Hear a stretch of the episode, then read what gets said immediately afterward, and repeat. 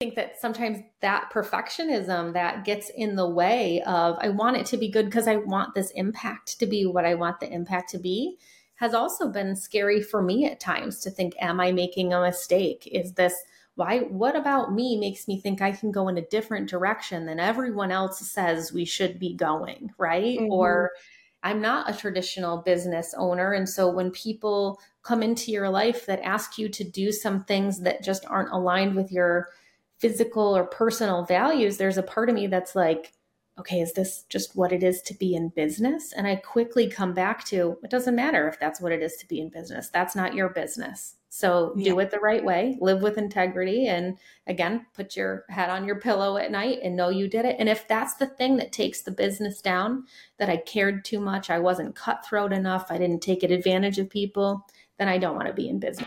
If you want to make more sales without the pressure to post on social media, I made this podcast specifically for you. I'm Leslie Stevens, and this is the Not an Influencer, an Impact Maker podcast, where we talk about other organic marketing strategies to bring more clients into your online business and the stories of the incredible entrepreneurs who are using these strategies in their businesses every day to create success. You do not have to be an influencer to be an impact maker and build a successful online business. We get to talk with Erin today, and this is going to be such a good conversation. I cannot wait. So Erin, tell us a little bit about you and what you do. So my name is Erin Halligan-Avery, and I am the CEO and president of Concern Center Incorporated. I started Concern Center out of a complete necessity to have to help, at that time, college students find resources that they needed in order to be successful at college. So I was in a case management position, and I found out that I had a 141% increase in the number of referrals I was receiving in one semester, while being the only person still in that job. So anyone who's listening who is a case manager or psychologist or any type of mental health background is like, oh yeah, we're seeing that all the time, right? Because the number of the need for mental health services right now is through the roof. Mm-hmm. But because I was the only person doing that job, it was really challenging for me to meet with all of these students. Yeah. And I said, there has to be a better way of helping people find the support they need in a way that actually makes sense to them. At that time, Concern Center was created. I really thought it would just be something that helped me in my own job. And then completely out of the blue, other institutions started reaching out and saying, where did you get that? We need that. We need that at our institution. And I think I pushed at least for 4 years thinking, oh, that's just a thing. We're not going to do that. I'm just going to stay in higher ed my whole life, right? I'm not going to be a business owner. And here I am today talking to you as a full-fledged CEO and president of this company that helps 3.5 million people nationwide today. That is incredible. It's a little nuts. But that's how the best things are created, like out of necessity. Like you showed up and you filled that gap, and that gap was so needed to be filled. Yes, you're absolutely right. So did you face any challenges when you decided that, hey, I am actually going to go into business? Oh my gosh. It was top 3 worst experiences of my life. Would you mind sharing? Oh, I'd be happy to. Yeah. I don't know. I like to say I'm not your traditional business owner, but I don't really even know what that means anymore, mm-hmm. right? To be honest with you, I was happy and content in 18 years in higher education. I always worked in roles that were supporting people who were struggling. I have a mental health background. I worked with students with disabilities. I helped in wellness capacities. I always did things that was supportive of the overall student experience. And honestly, my end goal was I'll just be the VP of Student Affairs somewhere. Mm-hmm. And I will help oversee an entire division that's focused on the student experience in colleges. So I really fought the idea of working for myself and being a business owner. I'm like, I don't even know what that means. I think I had a lot of assumptions that It was people with really great ideas, with really great business sense, who had tons of connections, understood how to run a business and how to do so successfully. And I would tell you I'm probably not that person. I would tell you I'm highly emotional. I have a tendency to overthink a lot of things. Mm-hmm. I can be a bit of a perfectionist. All the things I would think are not qualities that you would want in an entrepreneur or businesswoman. So I had a lot of stereotypes and assumptions that I wasn't this person who could run a successful business for quite a long time. And when it kept sort of being the wave that hit me over and over again, and it finally got to a point where people said to me, you can either take this leap, or you can forever, for the rest of your life, say, what if? Which one are you going to do? I said, I can't ask myself, what if? I just can't. I can't get to much later on in life and be like, oh, I wonder how my life would have been different if this had happened. And it was that question alone that really had me make the leap to say, if you can't count on yourself to do the right thing, who can you count on? And let's just do this. And I took the leap and haven't, knock on wood, looked back since then. And you're creating an incredible thing, and it's really just the beginning. Yeah. And you're making so much impact. And I love that you said you had all of these assumptions and you weren't what you assumed would be the successful entrepreneur. And I think that's what holds so many people back is they're like, I am emotional and I want everything to be perfect before it goes out there, and all of those things that you listed. And that's why I do what I do. That's why I have this podcast too, to show people there's not one way. There's not one perfect entrepreneur. There's not one perfect entrepreneurial personality. We all have these innate skills. We all have our abilities to help people and create transformations and make a huge impact on the world. And that's all about trusting yourself enough to take that leap. And not be willing enough to constantly ask yourself, what if? You have to count yourself out. Exactly. Yeah, absolutely. There's one thing I would add to your list, which is I surrounded myself with people that were very different from me and people that would challenge me in areas that I had no clue about, right?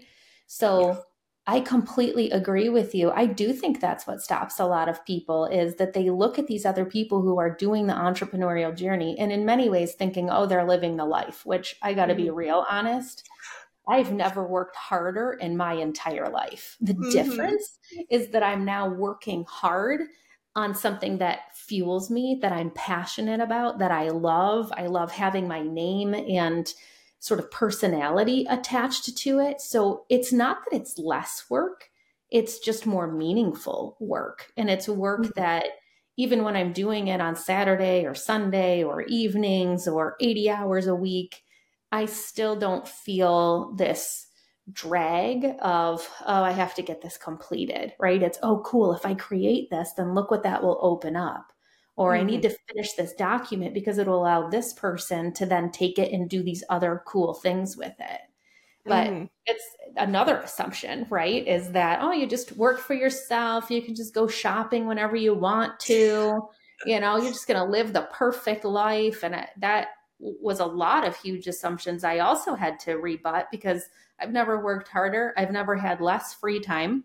I've never had to try and balance my family as well as my job more than I did. When I was in higher ed, you could essentially in some way, shape, or form put some boundaries around it, right? But when I go on vacation now, there is no supervisor answering the emails for me when I'm away, you know? So that was a big change for me as well as, yes, there's a tremendous amount of freedom and excitement and passion, but it certainly is not any less work than what I was doing before. Yeah. If you would have met younger Leslie, you would have never thought I would wake up at 4 o'clock in the morning to make sure that I could get my work done so that I had time with my son in the afternoon. Yeah. But since I have my business, since I have such a passion, I get excited to have that flexibility to be like, okay, I can wake up at 4 o'clock in the morning, get a few hours of work done, have breakfast with my baby, and then do a little bit more work. And then I have some time in the afternoon. But that's not without saying, I do work some summer days.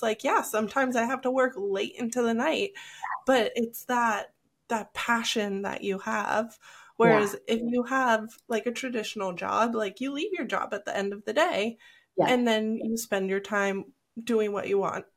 Yeah. And those boundaries are created for you. And like you said, you have a supervisor who can answer your emails. But when you take that responsibility on, yes, you've got that freedom, but that responsibility comes right along with it. And that's something that turns people off very quickly. But I think when you stay in it and you really allow yourself to feel that passion and look at the impact you're making, like you said, I'm making this because people are going to make use of it and they're going to transform the way they're approaching what they're doing. Yeah. And that is the stuff that being an entrepreneur and having your own business is all about. Yeah. And if we get too caught up in I need to make this amount of money, I need to hit the 10K months, and all That's of those right. trendy things about business, it dilutes all that impact that we can make. So true. Did you ever feel any of that pressure start to come up for you? I think because I don't have a business background, I've never had any experience with any of that. And I've always just been a mission-driven person that people can't talk with me about the financial aspects of business and have me understand any of it. You have to talk to me about impact, right? Mm-hmm. And so people learned really quickly when it came to pricing. Right? They took me right out of pricing because I'm a mental health provider, right? And so I'm everyone needs this. Okay, $10, great. Why don't we have that? And so the people that were working with me said, "Erin, do you want to impact 100,000 people or 1,000,000 people?" And I'm like, "I want to impact 1,000,000 people." And they're like, mm-hmm. "Awesome. So we want to price this in such a way that we can continue to grow the business to be able to support more people." And I'm like, yes, I want that too, right? And then they would say, we don't need to take advantage of people. We don't need to take more money than we need. We just need to take money enough to make sure that we have revenue and that we're building to be able to support more people. And I say, great, now you're speaking my language. That's what I care about, right? Yeah. So that part also resonates with this core belief I have that if you put good out into the world, the rest comes back to you. I have lived my whole life like that. I have never been someone who's trying to put things out into the world for pure profit. I care very much about people and people's experiences. And I just genuinely believe that a lot of my experiences in life have come back to do the right thing, be kind, live with integrity, and the rest will fall into place. Even the tough stuff always works itself out because I can put my head on my pillow every single night and know that I did the best I could that day and that I did it for people outside of myself. I love that you stay firm in that core belief of coming from service. Yes. Because when you they put it into context for you. And I think that's so important because there's so much misalignment when it comes to starting businesses a lot of the time for healthcare professionals or for mental health professionals. For me, I was a registered dietitian and people were trying to speak to me as oh, you need to make this much, you need to charge this much. And it all just okay, but I'm not hitting my goals with focusing on the money. And then as soon as I made that mental switch to, I can support for more clients if I do this and I can help them change their lives? Yeah, let's get going. Let's start making moves. What do I need to do to change those people's lives? And those four tell four more who tell four more. And it's because of the service excellence that you've provided that they want to keep coming back, right? Mm-hmm. One of the biggest things with Concern Center is we have repeat customers. So customers who were at an institution who then go to another institution and bring our product with them to that institution. Mm-hmm. And we have people who will contact other institutions and say, we have this here. This is what you need.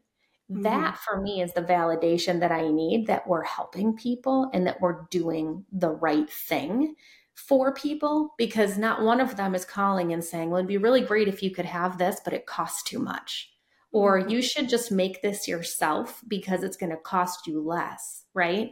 Everything is aligned when you're caring about the experiences of people and wanting to help them do what they do better, easier. Yeah.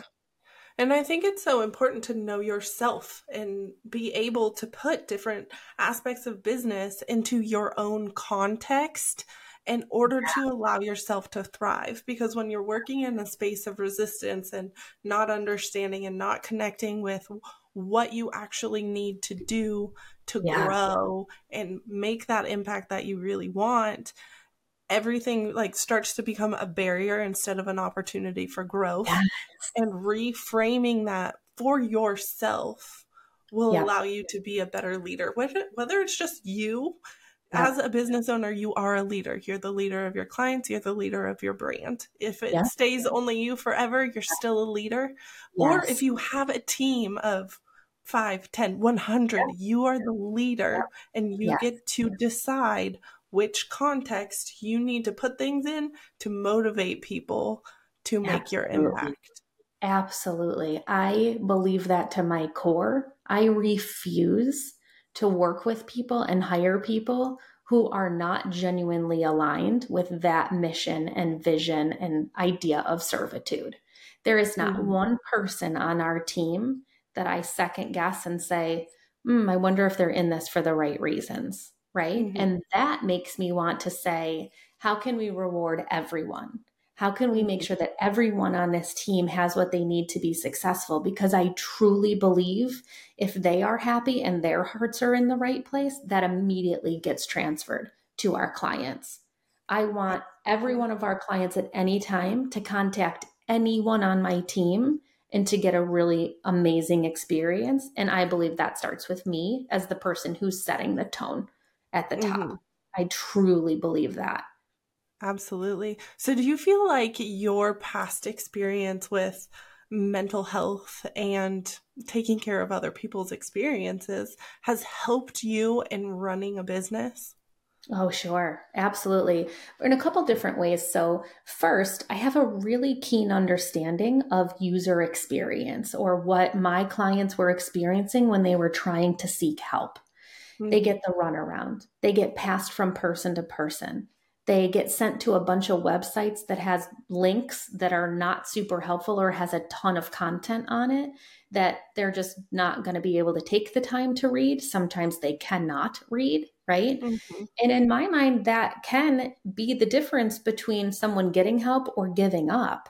And giving up in a mental health field is not an option in my mind, right? Yeah.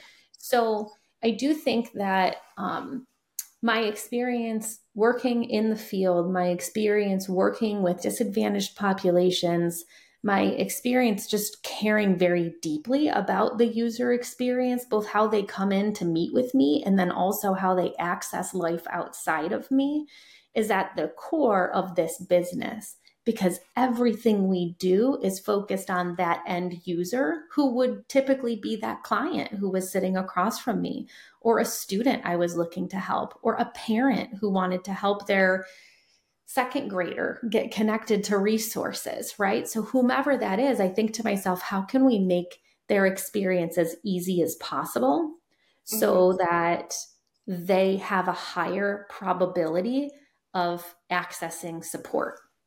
Mm-hmm. And I want to point out one very specific thing Erin has been talking about this whole time, and it's about the client or customer. Mm-hmm. And her whole business focus is on her client and customer. And I see a lot of businesses start to lose that focus, especially in the social media age where people are promoting themselves so much as a business owner. It seems to be a little bit more about them than it is their actual service or their actual product, depending on whatever you sell. Yeah. And Erin has had such an impact because she's focused on the customer. And that's one of my missions, is to bring the customer back into the center of the business world. Even if it's a virtual business, you need to, we all started a business to help people. Yeah. And in order to do that, we have to focus on them and not so much on what we're going to get out of it or what we're doing or about us. And I think that's one of the biggest things that causes people to struggle, is the business owner makes it more about them than it is about the consumer. Yes. Yeah, I completely agree with you. To take that even a step further, in Concern Center, we sell to organizations that support the clients. So let's say a K-12 school district, maybe it's a college or university, maybe it's a place of employment. It could be a veterans association or a nonprofit. Those organizations that help other people are our direct clients. Mm-hmm. So our client, the actual end user, is one step removed, but we don't want any of the credit. So we want to sell, let's say, to a K-12 school district and say to them, we are going to make you the hero of helping parents and students get the support they need. We're going to brand your platform to look like your district. We're going to make sure the concerns are specific to your population. We're going to make sure that it's available in multiple languages for people. We're going to do this whole thing. And at the end of the day, your logo is going to be at the top. It's not going to say XYZ school district with Concern Center. It's going to say your school district, because I don't care if we get the credit for helping people get support. I want to help you as a business help the people you serve. And I also happen to know a lot about those people that you serve. So let me be the intermediary for you and make a very foolproof, easy to use system that you can take the credit for, because you can be the hero of that story. Mm-hmm. And we should always, always position our customer as the hero. We are there to be the guide. Yes. We are there to provide them with what they need to get them from point A to point B. And I love that you said that so much, because it's so important to not see ourselves as the hero. When you're talking to somebody, especially in any type of like service-based business, they are there because they are the center of their story. We are coming into their story to support them with whatever problem or barrier that they are facing. We are not coming in as the main character of their story. Yes.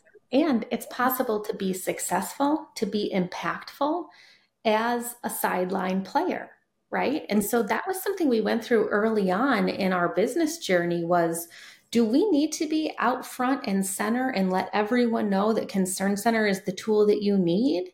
Or can we integrate seamlessly into these systems while allowing those people to be the hero, but still make a great impact? And the reality is that both, if we want to talk from a financial standpoint, are profitable, but the impact is greater when we can help others step forward and be the ones who are saving, supporting, and guiding their clients, students, the people that they're working with from the best place they possibly can. And we're more than happy to do that.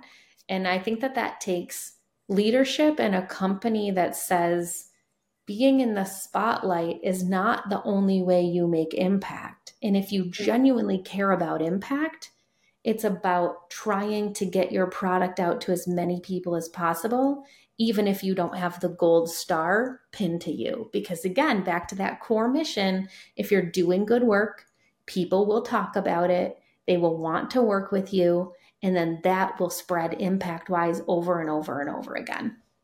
Yeah. It's allowing yourself for your mission to be bigger than you. Yes, absolutely.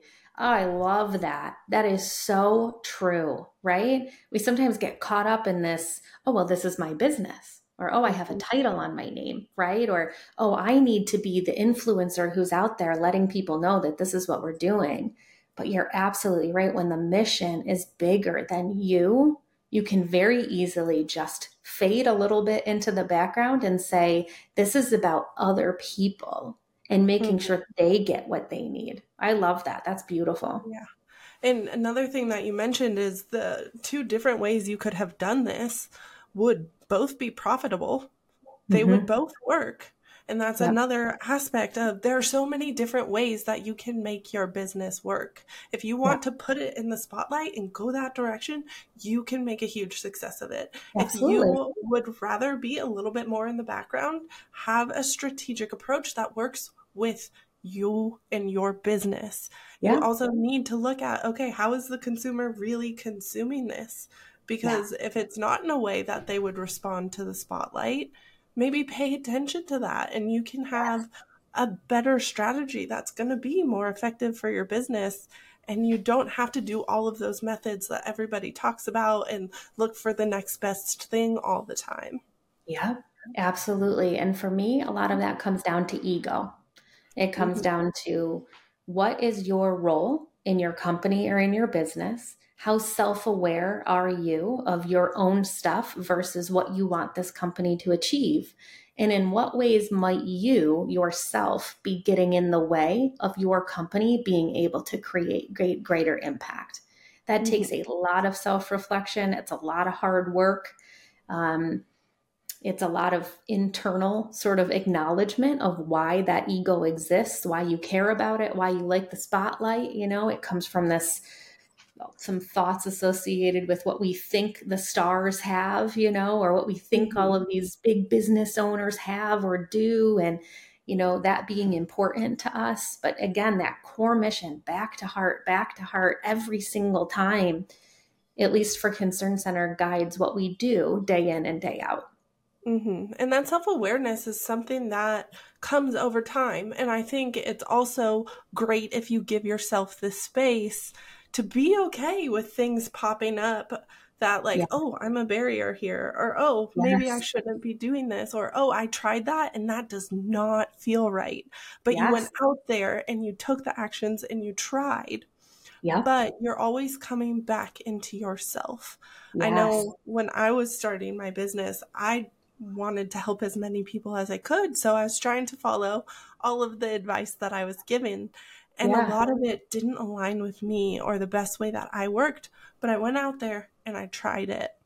And it took time for me to really learn to trust myself enough to stand my ground and do the things that really worked for me and that really felt good for me. So allowing yourself that space and that time, and there are always going to be moments of growth, moments of trial and error. And it's okay if you kind of take a step off of the path sometimes. You don't have to be perfect every time. Just realigning, redirecting, take one more step closer back to that path as often as you can. Yes. Did you find that to be a scary experience at times when you were like trying something new, or you're trying to do what people are telling you and then it doesn't feel right, and then you independently made the decision, nope, we're not going to do that. We're going to do something else. Did you find that to be scary? Definitely. And it was like, what if I made a mistake I can't come back from? And it kind of takes you down this, a little bit of a spiral, like, oh, if I did this wrong, what else am I doing wrong? And you get into those negative patterns. But it's very important to, I would say, build a community of support or have somebody there to help interrupt those patterns when you get into that negativity. Or a tool that you use. Maybe it's journaling. I'm sure you have a lot of tools that you can provide people with, but just from personal experience and helping people with behavior change, it's very important to not let yourself get caught up in the negatives because it's very easy. And there are so many things that you are good at that you already do well. I like to think more about building on the things that you're already doing well rather than focusing on the negatives and getting caught up in the things that didn't work. And it's okay to be scared to try something new too. Yeah. There's nothing that you can't come back from. Yeah, I completely agree. I say that all the time, even to my 8-year-old who struggles with some anxiety. He got the best mom, right? He got the best mom to work on any anxiety related issues. I'll tell you, I say to him all the time, the only thing we can't fix is death. Mm-hmm. Everything else we can change, we can come back from. He would say, well, what if I miss the bus? And I'd say, what if you miss the bus? What would that look like? What could we do, right? Let's talk about all the different options just to show him, right? The worst case scenario you can possibly think of, if you are still alive, if you are still here, we can change it. We can do any of that. And that has significantly helped. And I've had to tell myself a lot because I tend to be a pretty risk-averse person most of the time. And again, that perfectionism gets in the way of, like, if I have to make a social media video, or I can't watch them right after I do them because I will perseverate over it. I'm like, someone take this, and if you want to put it online, you can. Otherwise, let's just not look at it ever again, right? But I think that sometimes that perfectionism that gets in the way of, I want it to be good because I want this impact to be what I want the impact to be, has also been scary for me at times to think, am I making a mistake? Is this why? What about me makes me think I can go in a different direction than everyone else says we should be going, right? Mm-hmm. Or I'm not a traditional business owner. And so when people come into your life that ask you to do some things that just aren't aligned with your physical or personal values, there's a part of me that's like, okay, is this just what it is to be in business? And I quickly come back to, it doesn't matter if that's what it is to be in business. That's not your business. So do it the right way, live with integrity. And again, put your head on your pillow at night and know you did it. And if that's the thing that takes the business down, that I cared too much, I wasn't cutthroat enough, I didn't take advantage of people, then I don't want to be in business anyway, because that's not who I am as a person. And I don't want to change that to have to play in the sandbox with people who might choose to do that instead. Yeah, absolutely. There are a lot of ways to do business. You need to do business in the way that aligns with you, that allows you to sleep at night. Yeah. And I love the way that you said that. So can you tell everyone where they can find you to connect with you, have a conversation with you? Yeah, I'd love to. So a couple places. You can find me personally on LinkedIn, Erin Halligan-Avery.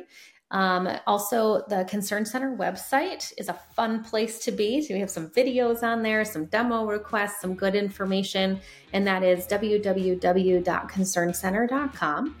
I also have a podcast with my absolute best friend in the world that is sponsored by Concern Center, and it's called The More Love Podcast, and it's about empathy and vulnerability. Sometimes we touch upon business-related things. Most of the time, we just share the most ridiculous stories. We like to say she's dead inside, and I am the big-time feeler.